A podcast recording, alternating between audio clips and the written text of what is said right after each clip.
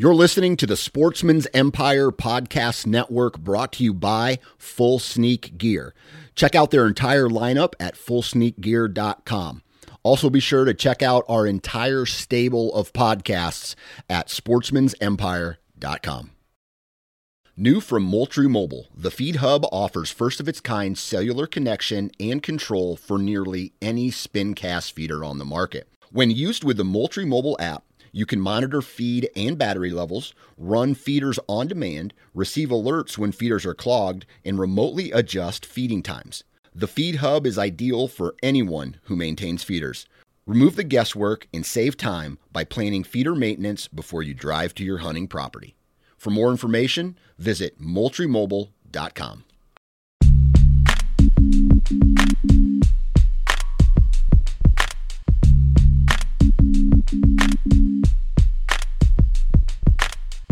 Welcome to the Nine Finger Chronicles podcast, brought to you by Exodus Trail Cameras, the number one podcast for bow hunting product information and hunting stories from across the nation. And now, here's your nine fingered host, Dan Johnson. Oh, buddy. Here we go again. Welcome back to the podcast, everyone. Thanks for tuning in. And uh, today's podcast revolves around one of my favorite things, and that is food. Uh, today we are joined by the sporting chef, Scott Leysath, and he is going to talk to us. I mean, this is kind of a, a, BS session. We talk about food, we talk about how he got to be the sporting chef, we talk about a recent trip to Africa, amongst a whole bunch of other things. So, uh, yeah, a really cool and interesting podcast. Like I said, I am a eater. I love to eat. I love to watch the food channels. And uh, after I got off of the phone with Scott, or after we recorded this podcast, I ended up going to the deep freeze, pulling out a backstrap, following one of his simple recipes for grilling backstrap, and I pulled a rabbit out of my butt and I cooked my best backstrap ever. And here's how I did it really quick. I thawed it all the way out. I then marinated it in, I put some salt, some pepper, and marinated it in some balsamic vinegar and then let that get then let the meat get to room temperature. I threw it on the grill five minutes on one side five minutes on the other. I let it set for about five minutes and it was absolutely delicious. So i recommend everybody trying that and don't overcook your your meat like scott mentions here. He also talks about a lot of cool uh, ways to prepare the animals that you kill. And yeah, that's enough of me talking. But hey, before we get into today's podcast, we're going to hear from a satisfied Exodus customer about their qual- quality customer service. Sure. Uh, I bought a uh, Exodus camera in October and uh, was very excited to use it. Uh, I've got a lease that's four and a half hours away in Southwest Wisconsin, so uh, obviously I'm not going to drive down there a couple times a week just to check cameras. And I was looking for something that was dependable and uh, it just lived up to the name, and was very excited about about just everything that Exodus was touted to be. got down after the camera had been up probably a couple weekends and found that, as usual, per everybody that's had a trail camera, no uh, no pictures were taken uh, for that time. A um, little bit frustrating.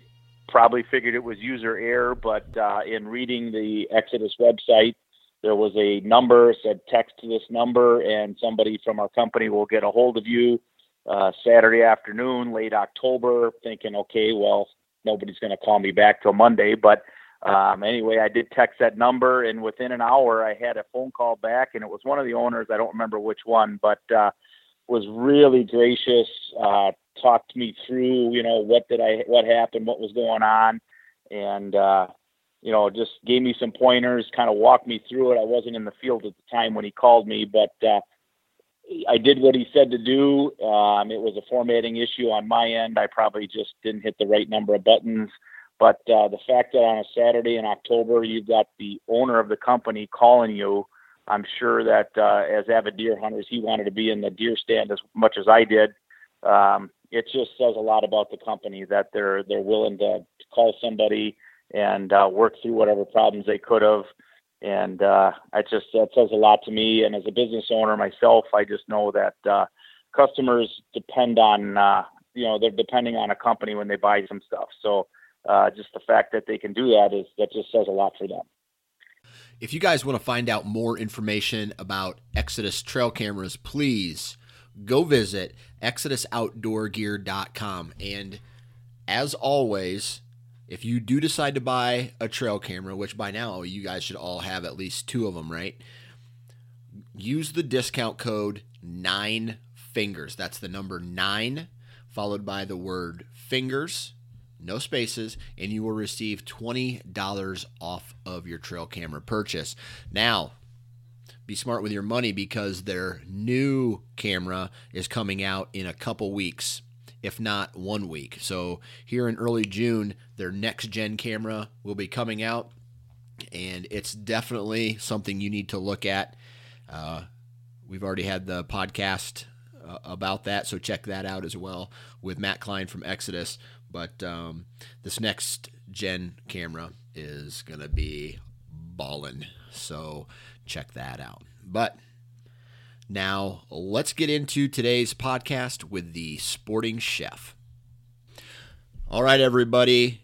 On the phone with me right now is Scott Leysath, the sporting chef. How you doing today, Scott? Doing good, man. It's now which we're just going to do this once, and then right. and I'm used to this. Leysath. Leysath. I know, I know. You know, you can imagine what my mail looks like. so you just can't take it personally. I just thought I'd give you one crack at it, and then you can just call me Scott. How's that? Okay, that's that's uh, what I'm going to go with. Um, it's almost embarrassing how many last names I screw up on on this uh, this podcast. It's amazing. Yeah, I'm used to that. I don't. I, I do the same thing myself. well, you are the sporting chef, um, and we're going to talk a lot about all that today. But the first thing that I want to talk about, and probably the most important as right now for, uh, I guess, the whitetail hunter, is the you know the antlers are starting to grow velvet everybody's starting to get out and start you know hanging up trail cameras and whatnot how was your 2016 hunting season you know unfortunately um, I spent more time on the road than I did in the field. I where I live in Northern California, and the thing that we have the biggest opportunity for here is definitely not whitetail deer. We have right. lots of ducks. I've got setters, so we've got you know a fair amount of pheasant and quail, and these are these are wild birds. But I just got back from South Africa a couple of weeks ago, oh, wow. and we kind of helped make up for what we didn't shoot last season. Gotcha. So how was that? How was that trip to Africa? You know, uh, have you been? I have never been. This was my first time, and did a week in Cape Town where the food and wine is really good. Then spent eight nights at a lodge south of Kimberley, South Africa, and 100,000 acres. Our group killed 20 something animals. Wow. What was great about it, I mean, they're they're free ranging, they reproduce naturally. They're what where we lose a lot of people is they get there and they go, oh wow, there's a fence. Yeah. Because a lot of people, you know, everything in South Africa is fenced. Period. Yeah. But when you've got a hundred thousand acres of fence, it's a little bit different deal. Right. Um, and the animals, with very few exception, tasted like young cow elk. Wow. Yeah, my wife, who doesn't really eat a whole lot of wild game at all, um, her favorite coming away from it was zebra. Oh wow! And that and that blows my mind because my grandpa owned a horse farm, and the silhouette obviously looks exactly like a horse. you wouldn't think that horse meat would taste good. No, very much so. You would think it'd be lean and sinewy because horses are so strong and run fast. And Yep. Uh, the zebra loin was some of the best meat I've ever had. Man, that's crazy. I'm going to look at zebra a little different now. Well, and you know, there's a lot of exotic animals there that, well, they're exotic to us, but um, there were 30 something different animals on the property, and it took me a while to figure out which was which. Um, it's a lot easier to go whitetail, blacktail, mule deer. Right. Uh, that's it Right. for deer anyway. So, Right. um, but I do cook a fair amount of deer. I'll, you know, I have a venison cookbook, and they all, whether you're in South Africa or in Illinois, they all kind of behave the same when you overcook them, or if you mistreat them, or if you drive around in the back of your truck with them. Right, for sure. Now, kind of a, continuing continuing on the hunting thing. For me, where I'm at in my life, um, for some reason, I don't have any interest at this time in my life to go to Africa and hunt. Now, that's not saying my mind has changed, but I've talked to people who thought the same way as me. But once you get there, it's like a life changing event. Um, did you? Is that kind of the, how you felt, or did you know Africa was something that you've always wanted to do? You know, Africa was not on my bucket list. Um, you know, New Zealand's on there, lots of places. I'm just thinking, God, it's just so far away. And, you know, I- I'm more apt to want to go shoot an elk in Colorado or a deer in Wyoming than I am to go 30 hours to get to South Africa to shoot an animal. Once I got there, though, it really was a whole different deal. Um, I'm interviewing people on the patio of this lodge, and in the background, there's a baby rhino chasing its mother. There's zebra way off in the distance. You can see with their heads well above the trees. We got busted a whole bunch of times on animals that we couldn't even get close to. Yeah. Um, it was, you know, I, I'm I'm with you. Before I went, before I got the opportunity opportunity to go, I'm not thinking it's always been my passion, but I'm going back. Right. That's awesome. So, what was the hunting style like? I mean, on the hunting television shows, all you you know, most of it is in a blind over a water hole. Um, is that how you did it, or was there a little bit more spot and stock involved? Ours was all spot and stock. We did have some bow hunters in the group, or two bow hunters in the group that would that were in blinds um, by water holes, and actually they weren't nearly as successful as those of us who did spot and stock. But I mean, the parcels are broken into thirty thousand acres at a time, and Right. really, if it's it's not unlike, you know, big country deer hunting, and the, the terrain itself was kind of a West Texas with a little bit more vegetation and some taller trees. Okay. All right. So the the rolling hills, not nothing, not anything too terribly steep, and nothing too terribly fat flat, but just kind of the rolling hills terrain. Yeah, and you know, a few ravines here and there, but there was a fair amount of flat, and Yeah. just seeing herds of wildebeest and springbuck and giraffes and rhinos and things is, is a, you know, it's some, you know, after about the fifth day, you're going, oh yeah, there's the rhinos over there, which you, you don't, you know, you don't want to have that attitude, right? You want to always Right. appreciate that the rhinos are here. Right, for sure, for sure. Now, you mentioned you shot, you know, your group shot 20 some animals. What did you actually harvest? You know, I only shot one animal. My goal was I'm, I was there to get TV shows, so we had plenty Okay. of guys getting kill shots. I'm running cameras, and I shot a blesbuck. You know what Okay. that is? I, it's like a small antelope. kind of like a small antelope. Yeah, and it's and there it's pretty cool. It's got it's got uh, unusual deal on its head. It has a couple of scent glands that have worms in them that kind of keep them cleaned out, and they're bur- they're born with these worms in their scent glands, and then they're always kind of scratching their face because the worms are scratchy, but the worms are keeping their scent glands clean. Man, that's crazy. It's like the fish that uh, sucks on the shark's mouth type of deal. Right, the the lampreys and the symbiotic relationship between some Yeah. animals, same Yeah. kind of deal. And the blesbuck tasted like the spring buck and the gemsbuck, and they all uh, basically all they would do. They wouldn't try and wrap it in bacon, jalapeno, and cream cheese and make it not taste like Jim's Buck. They would soak it in olive oil, a little soy sauce, maybe some garlic, salt, and pepper for 25 to 30 hours.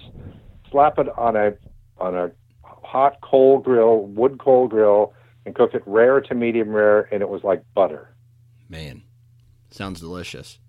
Now I know that um, I've had I've talked to some people who have been out in Africa and have done the hunting there, and they they go there. Um, they shoot their animal, and it's basically just for the mount, right? the The food gets delivered to the the village. Is that what you witnessed, or were you able to keep some of this? You can't take it home with you. We ate as much as we possibly could while we were there. Um, and you know, I'm not a trophy hunter. I'm a meat hunter, so that that didn't appeal to me. I didn't. I wasn't looking to bring big trophies home, although those right. they're there. Um, I I like shooting a young cow elk over a big bull because that's just I'm, I plan on eating it. Um, right. So uh, it's there. If you want to do trophies, it's all there. You know, I'm not not a lion hunter. It's just not my thing. If right. it, somebody else wants to do it legally, it's not. I got no problem with it. But um, you know, I, I I got a feeling. You know, it's it's not cheap. So to do it the right way, if you wanted to bring home a bunch of trophies and things like that, it's it's going to cost you.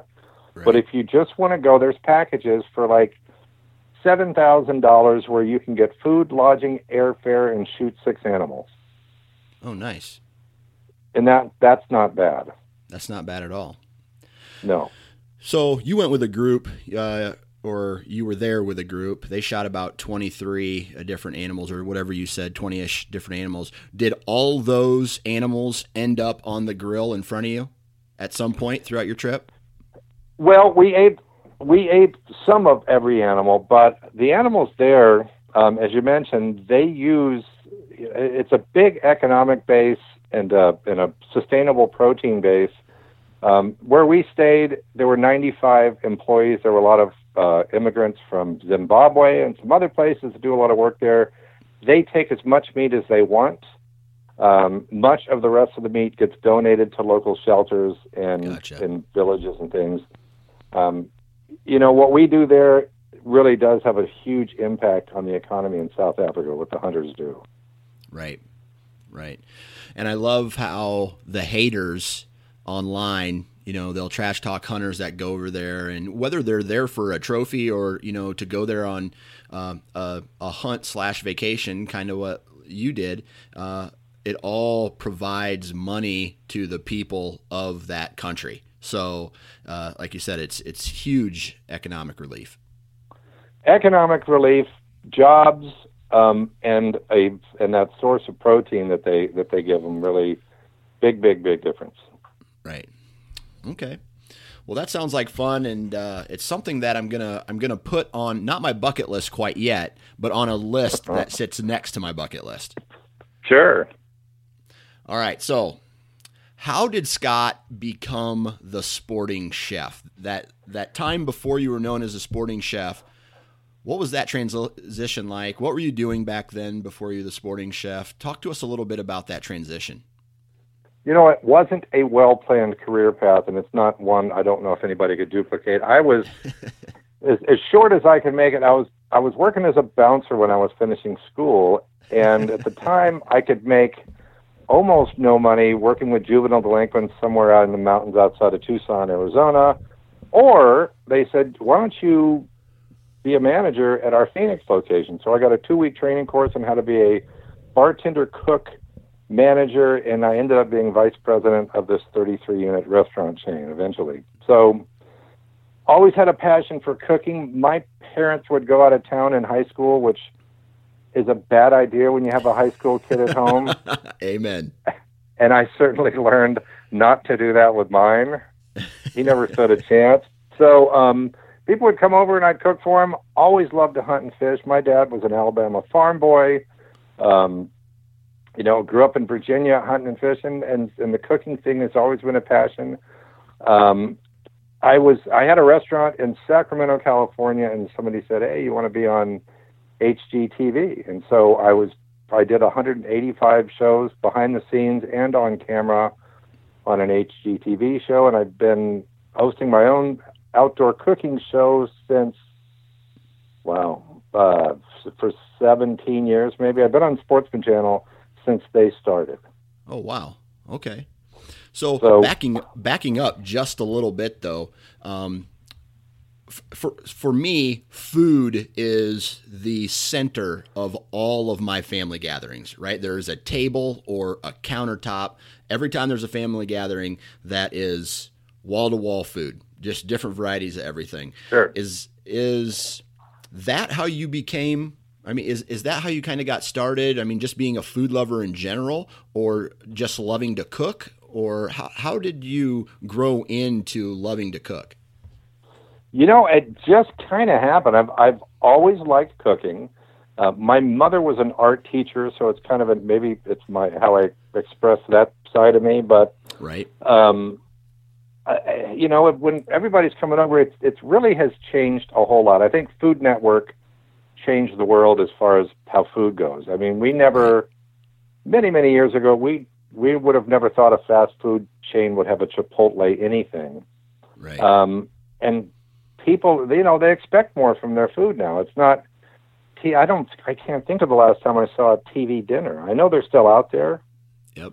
But I I grew up eating them, but I I I don't know that I've ever bought one in the last fifty years anyway. But um, you know, and and even with hunting, you know, 30, 40 years ago, people weren't saying uh, I'm going to do a balsamic reduction with some blackberries on this duck, they were saying, "Well, Dan, I can't believe you missed that duck with his feet down in your face." Yeah. Right. And and right. It's, so it's changed a lot now. So we, the way we look at food is different. You see, you know, there's wild game cooking competitions all over the place. People are having game feeds. People are bringing over different fish and game dishes, and there are still those who are afraid of wild game and who have decided a long time ago that it all tastes bad, but some of them are actually coming around. Okay, this and you mentioned like the Food Channel and uh, Cook Channel and all those networks, and I, my wife and I are a big fan of some of those cooking competitions as well. Now, what how would you describe your cooking style? Because I watch these TV shows and I see guys using like canisters of high pressure gas to cook, you know, like getting really deep into the science of it. And then you got your basic, you know, I'm going to throw meat on the grill, add some salt to it, and I'm done. I'm somewhere in between. I am not the molecular gastronomy foamy guy. I'm not looking for the next most obscure ingredient to cook with. To me, the victory is when people tell me that I don't like the taste of duck, I'll say, try this. And they'll go, right. what did you do? Why does that taste so good? And I'll say, I did probably did a lot less than you did. Um, you know, some pretty basic principles. If you've got a tougher cut of meat, you want to cook it low heat, slowly, a little bit of liquid maybe, braise it. Uh, the better cuts, you want to cook fast and hot and don't overcook them the very simple things like that, brining or dry aging your waterfowl turns it into a completely different animal without compromising the flavor, without, as I mentioned earlier, wrapping it in jalapeno bacon, soaking in teriyaki, and all this other stuff. You know, for a lot of us, the victory is it doesn't taste like game. Right. And if they if if people just understand the, some basic principles about if there is gamey flavor where it comes from, how long to cook certain parts of an animal. Um, and then I love coming back the next year and talking to the same group, and they go, "Man, I don't give my ducks away anymore." Right. And for the most part, all I did was give them permission to cook it less. Right. So you kind of mentioned something that caught my attention. And my wife always, you know, she's tried deer meat before and she goes, Oh, it's too gamey for me. And I'm going to admit, I'm not the best cook when it comes to cooking deer meat. Um, I've improved over the years, but I'm, I'm st- I still have a lot of work to do. But where does that quote unquote gamey taste come from? Well, if you take if you take a, a duck breast, for instance, and and you soak it in a saltwater brine for six or eight hours. You cut it in half. You cook half of it medium rare and half of it medium well. It's two completely different duck. Um, the one that's cooked medium well and beyond has that livery, muttony, chewy flavor. The one that's cooked medium rare or to about 130, 135 degrees in the center is a lot juicier and a lot less pronounced and gamey flavor. Um, same thing with venison. If you take a deer steak and you cook it beyond medium rare, it's not going to taste like a, like like a medium rare piece of meat. Um, we often cook gamey flavors into game as opposed to taking them out, and it's simply by cooking it so long. I can't think of a worse thing to do with a pheasant, for me personally, than to cut it up and to put it into a crock pot with a can of cream of mushroom soup because God, it tastes exactly it tastes just like cream of mushroom soup. Right, right. And I want my pheasant to taste like pheasant. Um, and if you take a pheasant and you cook it too long, it'll be dry. You do that to your turkey, it's going to be dry, or your quail, or your chuck, or whatever. But if you cook it just right, it's not going to be. So, really, my style of cooking is very simple. Um, if your deer tastes bad, um, you know the rut's going to matter somewhat, but you can overcome that.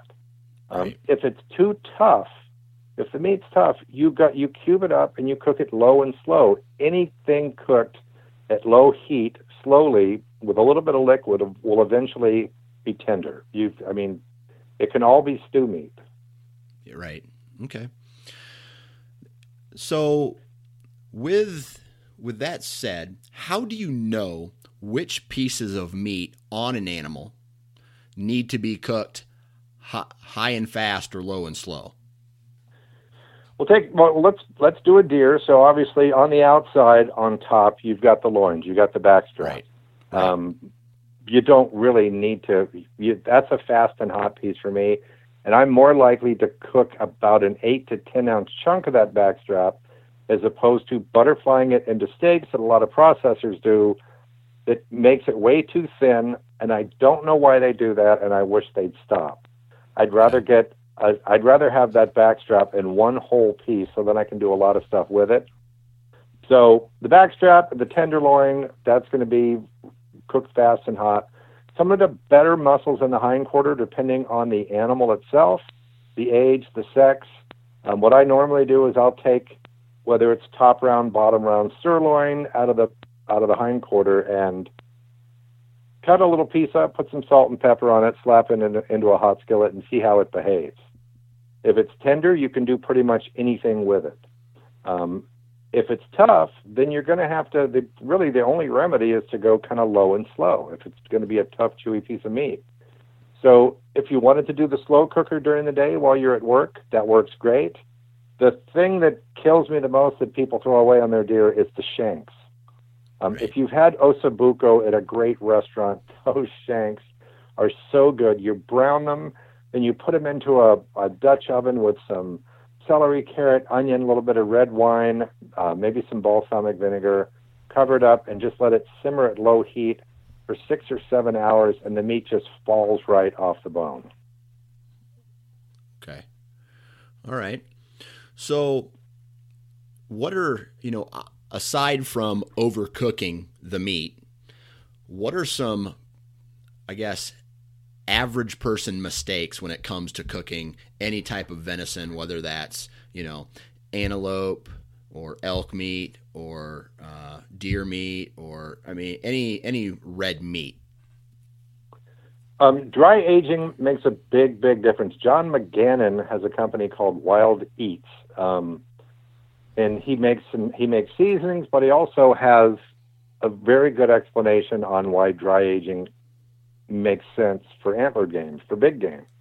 If you take a deer roast, deer shoulder roast, um, and and you don't, I mean, you you go to a good restaurant and they talk about a 28 day dry aged steak. Um, the reason that costs so much is because it loses a lot of the moisture that's in the meat as it all that all that capillary blood is going to evaporate, um, and so it's going to weigh less. So when you get a 10 ounce dry aged steak, it's going to cost you more because you've lost a lot of the weight. Right. If you take a venison roast and you just if it hasn't been dry aged, you put it on a rack with a pan underneath underneath it, stick in your refrigerator for two weeks, and it's going to get a little crusty on top. Cut that part off. It's infinitely more tender that way because it's been dry aged. Um, you get a big animal and you haven't aged it properly, it's going to be tough, and you're going to go, man, I can't believe this animal. I can't eat this thing. It's too tough. Um, so driving around with it in the back of your pickup on a hot day in October in the South, another bad idea. I see that. I see that a lot. Right. Um, improper field cleaning, not getting it cooled and cleaned and hung up and on ice makes a big difference. In general, deer blood doesn't taste good. So you want to make sure that it's hung long, that it's dry aged, and it'll make a big difference on your deer. Okay. So, what kind of tools, or I guess, uh, I, yeah, I guess tools, space, does someone need to properly do that? Okay. So, we, for the most part, we know about what to do and not to do for gutting the animal. But for me, I'll tell you, I'll put it like this: from the time I shoot it to the time it gets into the freezer uh, when I kill my deer is probably less than 24 hours, if not, and that basically depends on the temperature. It might hang a little lang- uh, longer if it's, uh, you know, if it's cooler outside. But if it's like a, a opening week October doe kill, uh, it's in the freezer, cut up, bef- you know, inside 24 hours, easy. Which is infinitely better than letting it hang when it's above 40 degrees. Then it's going to spoil, and you've got all sorts of bacteria, and and it's just a bad idea. So right.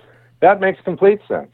Now, if when you go to thaw some of those deer parts out, when you go to break them down farther, if it turns out that some of that meat is tougher than it should be, then again, you can always dry age it afterwards. If you, you know, most people don't have a dry aging locker that they can hang their deer in unless they take it to a processor that's willing to do that.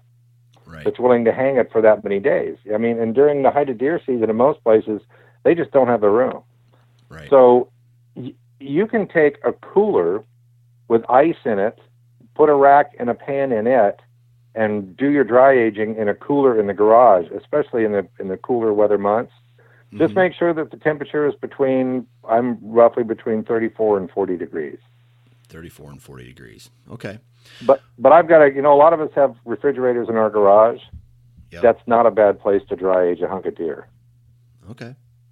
Just keep it above above freezing, above that 34 degree mark.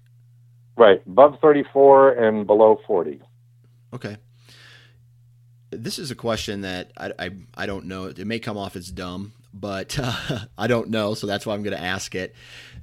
Can you, let's say I, I take out a huge chunk of meat, I throw it in the freezer after I, I kill my deer. I br- come, I bring it out next month, and I do some more work on it. I let it thaw all the way, chop it up. Is it a bad idea to refreeze that again?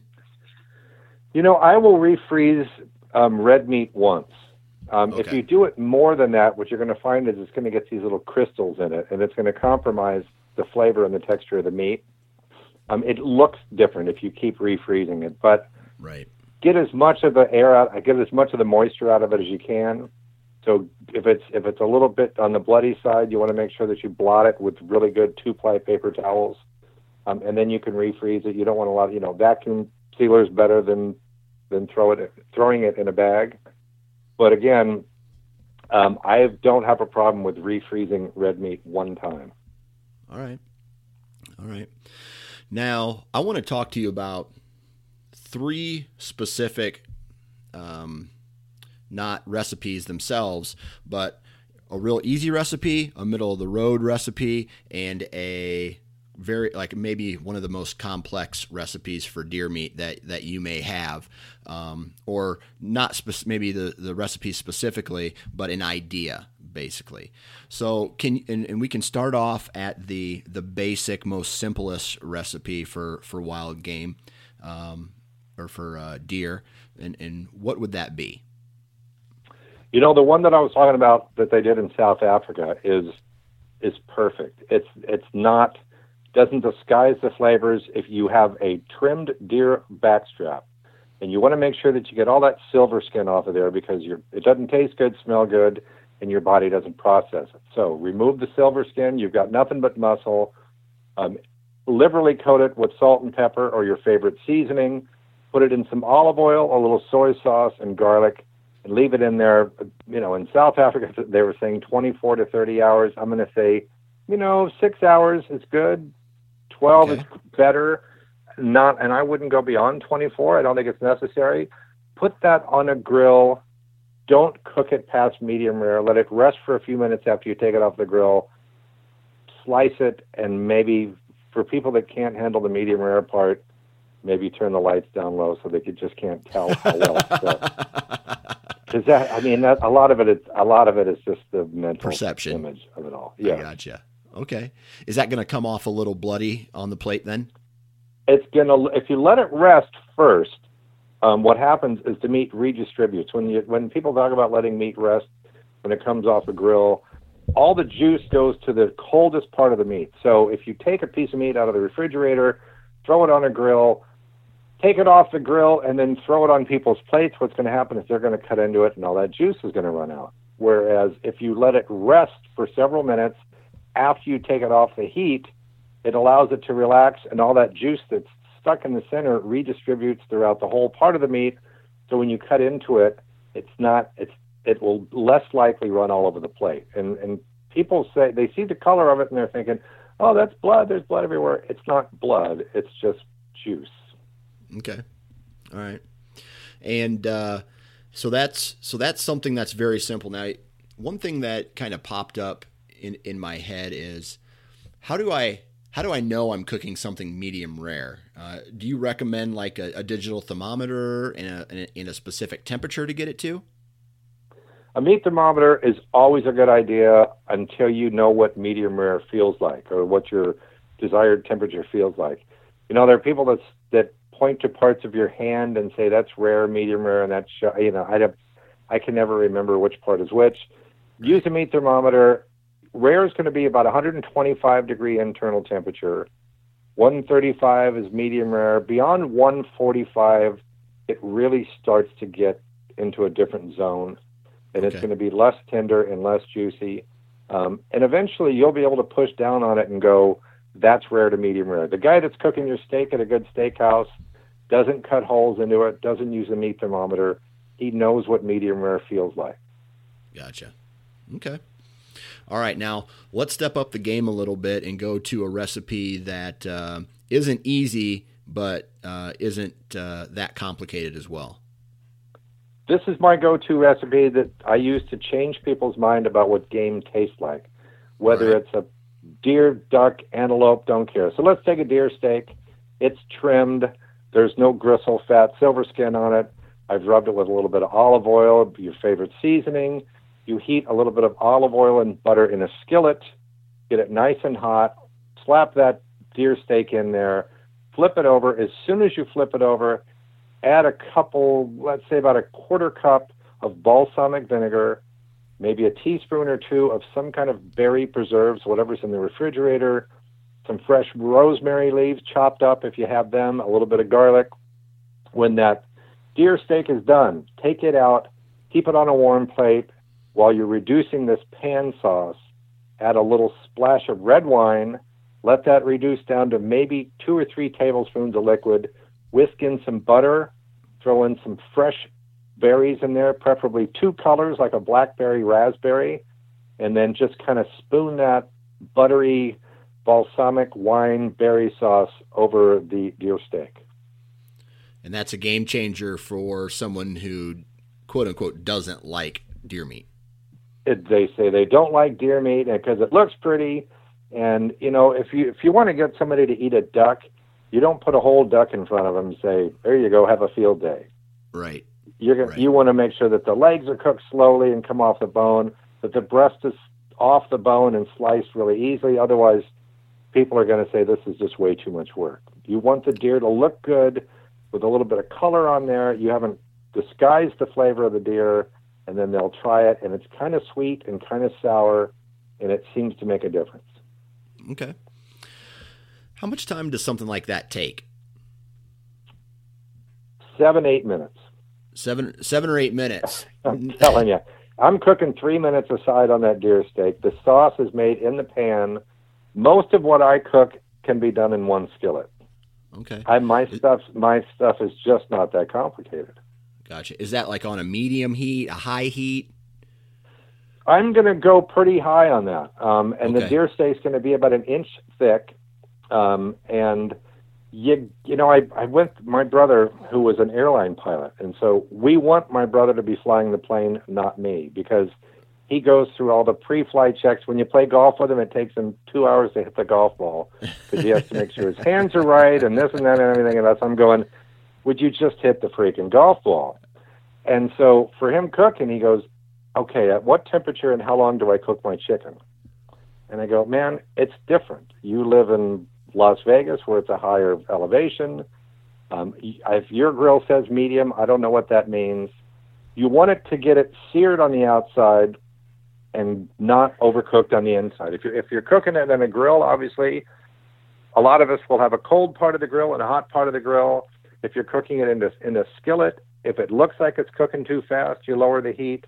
But I like it crispy on the outside and medium rare on the inside. So if it's in the skillet, I would say medium high heat.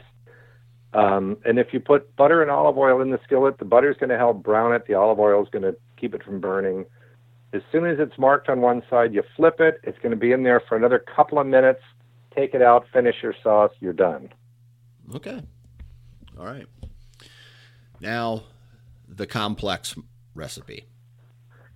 and even my complex isn't that complex. But take let's take a 10 inch section of that backstrap, and we've Okay. removed remove the silver skin, um, lay it out in front of you, and take a good sharp thin bladed knife and run along the bottom third, going all the way across from top to bottom. So it's laying flat like a tube, and starting at the top of that tube on the bottom third, make a cut, but not all the way through. So if this is, uh, give me a second, you should be able to make a hinge on it and flop it open, Okay. and then and then take the next piece, the big part, and you're going to make another cut through the middle of that towards the outside, but not all the way through.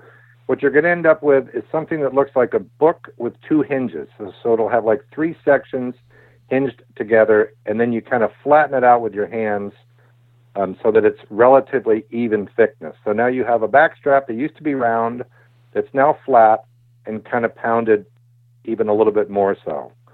Okay. Mean, it's are we are you with me? Yep. Okay. So it's, not, so it's looking like kind of a square or like a rectangle. it's looking like like a yeah like a like a flat rectangle as opposed to something round. So right. now you're going to line it with some some cool stuff, whatever makes you happy. I'm going to put fresh basil leaves along the whole thing, um, some really thin sliced prosciutto, um, some blue cheese because I happen to like blue cheese. If you don't, don't put blue cheese in there.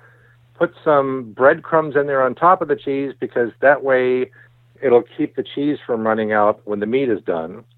Um, take the whole thing and roll it up really, really tightly, um, really, really, really snugly. Make sure you tuck in the ends as you go along. Then take some butcher string, tie the whole thing together, rub it with olive oil, salt, and pepper, uh, brown it on a, on a, in a cast iron skillet, and then pop that cast iron skillet into a 450 degree oven for another five or six minutes to cook it until it's rare to medium rare. Take that out, let it rest for a few minutes, untie it, cut it into medallions. So now you have this little swirly looking prosciutto, basil. You could even throw some mushrooms in there, blue cheese, and you put that, arrange that on a plate with some garlic mashed potatoes. Make a little pan sauce out of the juices from the meat itself. And it's still not complicated, but it really makes a big impression on people. Right. Right. So it it's one of those things that it looks complex, but it's really not. It is, and you know, and again, I'm I want I want to simplify the whole cooking process. Right. Um, I don't want to spend two hours in the kitchen. If you look at a recipe that's three pages long, the chances are most people aren't going to do it anyway. For sure. Um, so that's I, if you can get five ingredients, throw it in a skillet, and make it taste great. To me, that's the victory. Awesome. Now, the next thing I want to talk about is parts of the deer that people typically leave in the woods is when they gut them. Uh, is there any part of the innards that we typically leave on the forest floor that you would recommend keeping and cooking? Yeah, no, I'm not an innards guy. Okay. And I and I know I'm supposed to be. I'm supposed to like uni, um, which is uh, sea urchin gonads. You know, I mean, yeah. People that eat sushi, they go, God, I love uni. I'm thinking, man, I just don't love uni. Right. I'm not an organ guy. We, uh, I have another TV show called Dead Meat, and we were in South Texas, and these people served me a machito, and it is goat heart, liver, and lung wrapped with goat fat and tied with goat intestines. and uh, and it was a little undercooked too. Yeah. So if if you can imagine like this warm fat on the outside with the crunchy organ parts in the center, that just um, that confirmed what I've always known all along is that I'm just not an organ guy. All right, fair enough. Now, what about? Um, I'll, I'll tell you what. Everybody thinks they can make jerky, and then I taste it, and then I I almost want to say to their face, but I, am too nice. I don't want to hurt their feelings that this is horrible. You should never make jerky again. What's the trick to making a good jerky? Well, you know, it, if you, it kind of depends on whether you want to do the extruded with all that ground meat that people have way too much of in their freezer. Yeah. And they have, you know, High Mountain makes a gun that kind of will extrude it and it'll always be really, really tender. I kind of like the texture. I like whole meat muscle jerky. Okay. Um, I tell people, and I mean, as uh, full disclosure, High Mountain Seasonings is a sponsor of the show of my oh. of the Sporting Chef TV show. But I use their stuff all the time. I tell people that that make not so good quality jerky, they need to try a High Mountain mix. If if if after that they can't figure it out, they don't they shouldn't be making jerky anyway because yeah. there's so many different flavors. I, I just find that you know you want to make sure if you want it to be more tender, you want to cut across the grain. If you like it tougher, you cut with the grain. Um, people don't marinate it long enough. People don't season it enough. Um, they dry it out until it's like crispy bacon bits. Um. And it's really it's it's not one of those timing things. It's hard to say. You know, put it in for at 120 degrees for however many hours it is because it's different. The altitude is different. Where you are is different. The dehydrator, smoker, oven, whatever you are is different. To me, jerky is more of an art, um, and you just have to if if you just have to keep if it's not working, do something different. Um, find a different recipe. Some people maybe just don't like don't know what good jerky tastes like, so they think theirs is fine. Okay. But it's it's really it's one of those things that it's really hard to have an exact recipe for jerky. Everybody's tastes are different. The meat's different. The thickness is different, and so you just got to mess around with it. All right. All right. So it's summer. Um, me and my family we do a lot of fishing, um, and typically our fish fries consist of battering them in deep fat, frying them, and then eating them with. Uh, uh, tartar sauce, right? That's that's good, isn't it? Yeah, I mean it's great. I love it. but let, I want to do something different.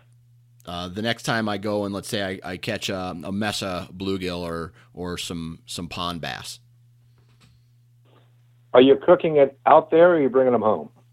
Uh, well, out there and home. Let's see. My parents have a pond right next to their house. Right. So it can be. We can do either way.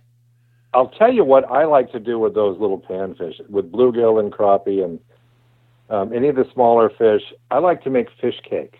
Um, okay. And so take your favorite crab cake recipe, and if you can take bluegill, if you cook the whole bluegill, and then you just you can shred the all the fl- the cooked flesh off it. And I want you to pretend now that that is now crab meat. It's like nice white flaky crab meat. Okay. Season it with some Old Bay seasoning. Um, I'll put like a little dusting of flour on it just to help everything stick to it, and then you put you'd use your favorite crab cake recipe. Um, do whether you're cracker crumbs, egg, mayonnaise, whatever it is. What's cool about it is your fish cake doesn't have to be this big breaded thing that you get in a lot of restaurants. It can be mostly fish. And with that Old Bay seasoning or any any of the, the crab type seasoning, crab cake type seasonings, it tastes just like crab cake. If you want to make it even cooler, take a big shrimp, butterfly it, peel it and butterfly it, but leave the tail, the pink tail bone on there, the little tail shell. Yeah. Um, dust it with flour and then flatten it out so it's butterflied and build that fish cake around the shrimp. So you've got this crappie cake or bluegill cake with that shrimp tail sticking out. Um, you you give it a little dusting and put it in some buttermilk, dust it in flour or breadcrumbs, and put it in some uh, just a little bit of oil to brown it on both sides. I swear it tastes like a crab cake with a shrimp in the middle. Nice. What's uh what's one of your favorite recipes for fish? You know, I like to eat mine raw. Um, Okay. I uh, whether it's homegrown tomatoes or oysters or fish, I, I tend to be more on the raw side, which doesn't surprise most people. I like to use what's fresh. So if I've got a, a saltwater loin, a, a big saltwater steak, or, or or a striper, something like that, I like to rub it with olive oil, salt, and pepper. I love to put it on the grill, and I'll make, especially in the summertime, something fresh to go with it. It can be chopped up homegrown tomatoes, garlic, fresh basil, a good olive oil, um, and just maybe something a little spicy like some jalapeno pepper. And then when that fish comes off the grill, I'm going to put a little bit of that tomato salsa, basil, whatever I'm going to call that, right on top. Give the fish a big squeeze of lemon and lime before I serve it because that livens the fish the fish up. And that's those are my go-to type of recipes. Okay. So so I from you talking, you're kind of a keep it simple, stupid type of of cook, right? Oh yeah, yeah. I like seasonal ingredients, fresh ingredients whenever possible, um, and and I'm I don't want to overcomplicate it. Right.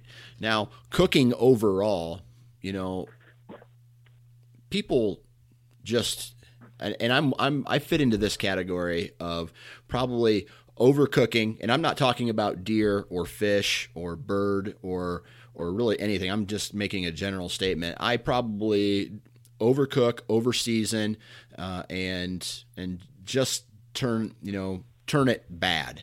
Uh, it turns out bad, and when I say bad, I mean I'm still going to eat it, but it's not. You know, I'm flipping through the pictures of of your website, and just the pictures. I, I want to lick my my computer screen. But what are some tips that you can give? Just some general tips to the listeners about cooking wild game or fish or or, or like turkey or anything. Well, and you know we've kind of touched on it, and really the the overcooking thing. Get a meat thermometer.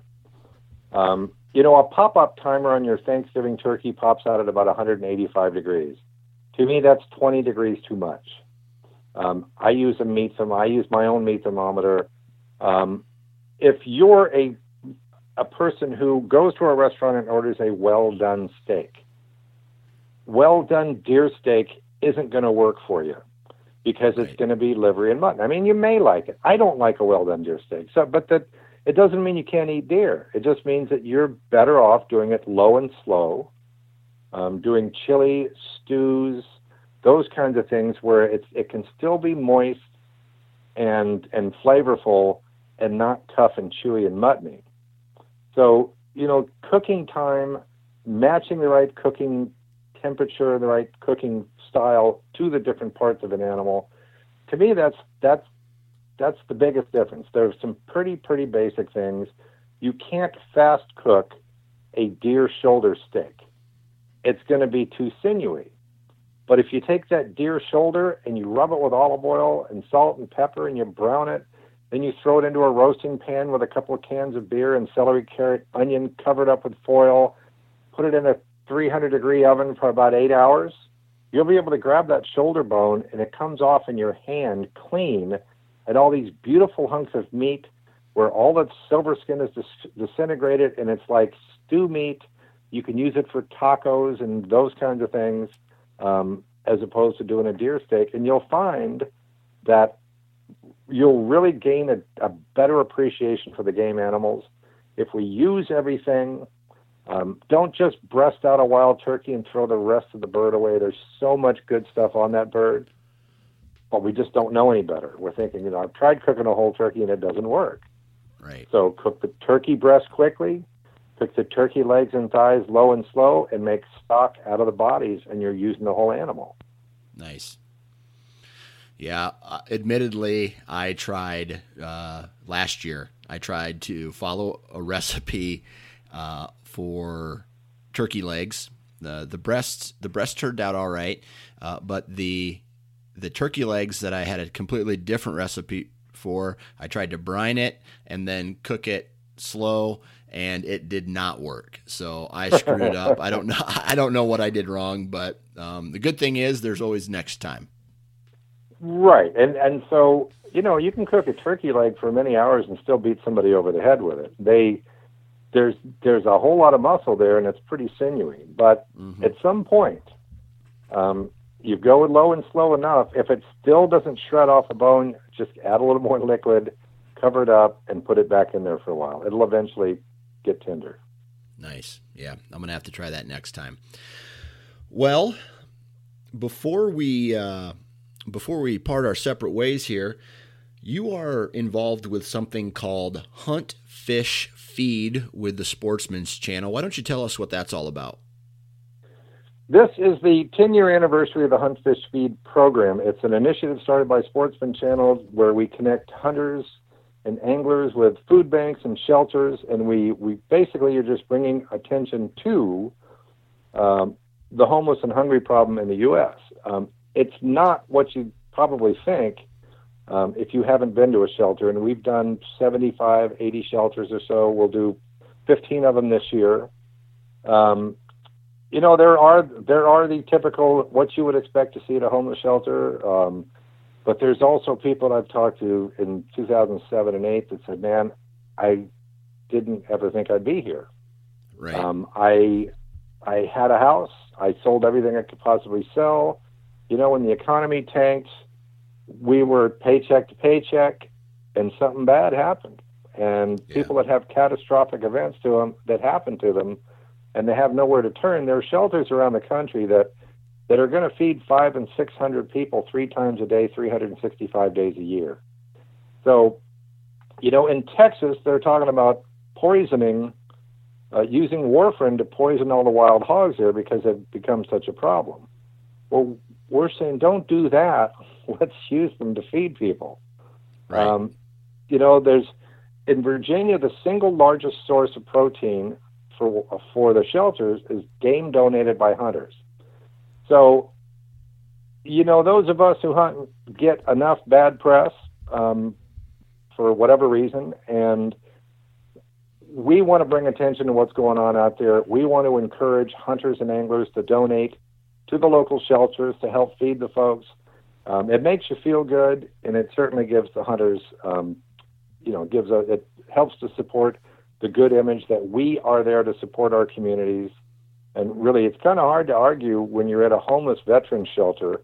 If somebody wants to make a big stink that we're feeling, feeding them wild pigs, um, I don't think that's going to happen. I don't think that would be too politically correct.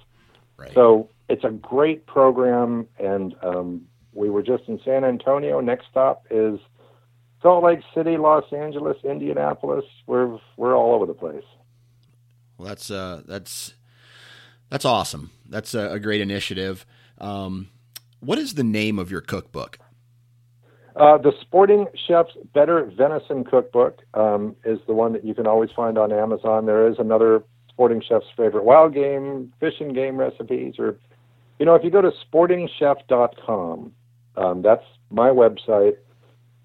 I know this doesn't help me sell any cookbooks, but there's a lot of free stuff there. You don't need to buy anything. We don't even sell anything on our website. So there's plenty of recipes there. I would start there, uh, and and and just look at some of the basic things to do. Plenty of resources there. We've got a YouTube channel also if you want if you'd rather see it in video. Uh, the Outdoor Sportsman Group, which is um, Outdoor Channel, Sportsman Channel, and the World Fishing Network, have an app called My Outdoor TV, MOTV.com, where if you don't get Sportsman Channel or Outdoor Channel or World Fishing Network, you can get it uh, on online now. It's on Sling TV now and all that kind of stuff. So um, I'm out there. Plenty of resources. Don't need to buy anything. All right. I got one one last question for you, just because I'm curious. What goes into a chef like yourself creating a cookbook? You know, um, you do it enough, and I've been doing it for a long time. Um, you just know how stuff tastes, and Yeah. and you get inspired by other people and by other things. And you know, you want for me, I want my cookbook to to express my philosophy of food, not just to out chef somebody else and find ingredients that nobody has. So to me, your cookbook should be an expression of, of how you prepare your meals. And, um, I, you know, it's uh, again, just like my career path, it wasn't, it's not exactly well thought out when I get started on it. It's basically just like a gathering of all your favorite things. Pretty much. And then put it in some kind of, in some kind of organization so people can understand it. You know, like with waterfowl, that people want, well, how do I cook a, wa- uh, a widgeon? And I'll say, well, just cook it like a mallard, but not as long and less than a teal or more than a teal. So um, people want more descriptions when basically, if I just had a book that said duck, approximate cooking time, here's all these different sauces that go with it, it makes more sense, but that's not what people want. Right, for sure, for sure. Well, Scott, uh, first off, I want to say thanks for uh, taking time to come on the podcast and and uh, talk with us for a while. My pleasure. Always good to talk food. And there you have it. Another podcast in the books. Huge shout out to Scott for coming on the podcast and uh, taking some time to talk with us today. Huge shout out to each and every one of you, the listener of this podcast. Uh, hopefully, you're still listening because I am a big fan of cookbooks, especially ones that uh, offer a unique perspective off some kind of meat that I love, like deer meat. Uh, Scott has decided to throw in a free cookbook for a giveaway, and uh, it's pretty simple. Go visit the Sporting Chefs Facebook page, like it, and leave a comment. Nine Fingers sent me. And uh, basically, what we're going to do is just like everyone, uh, I'm going to pull a name at random, and uh, you might win a cookbook from the Sporting Chef. Now, remember, you also need to share the post that mentions this podcast on my off my Facebook page, and uh, that's how you enter. So that by doing those three things, you will win, and uh, yeah, you you got your chance to win. I got mumble mouth tonight. I'm gonna call it quits. Uh, be sure to follow me on Instagram, Facebook, and Twitter. Also, I am looking for guys or gals or whoever to come on the podcast. I'm looking to schedule for July, whether that's a, a BS session, a hunter profile podcast, a product review podcast. Uh, if you're a public land hunter, I would love to talk uh, um, public land strategy with you. Or if you are new to a certain style of hunting, I would like to talk you know, talk with you about that. Um, if you're an elk hunter and you come across this podcast, an antelope hunter and you come across this podcast, mule deer, and you do everything spot and stalk, I, I would love to uh, broaden the horizons of this podcast and uh, uh, talk with you guys as well. Other than that, hopefully everybody has a great rest of your week. Thank you again for tuning in. Oh, I forgot the most important part huge shout out to the partners of this podcast Ozonics, Exodus, Gearhead, Wasp, Deer Lab, Ripcord, last but not least, Lone Wolf. please go support the companies that support this podcast. Um, because from a financial standpoint, without them, this podcast is not possible. I mean, it's possible. I'd probably still do it for free, but uh, it's easy to convince the wife to spend this amount of time in a room by myself without watching the kids when there's money involved. I think you all get my drift. So, have a good week and wear your damn safety harness.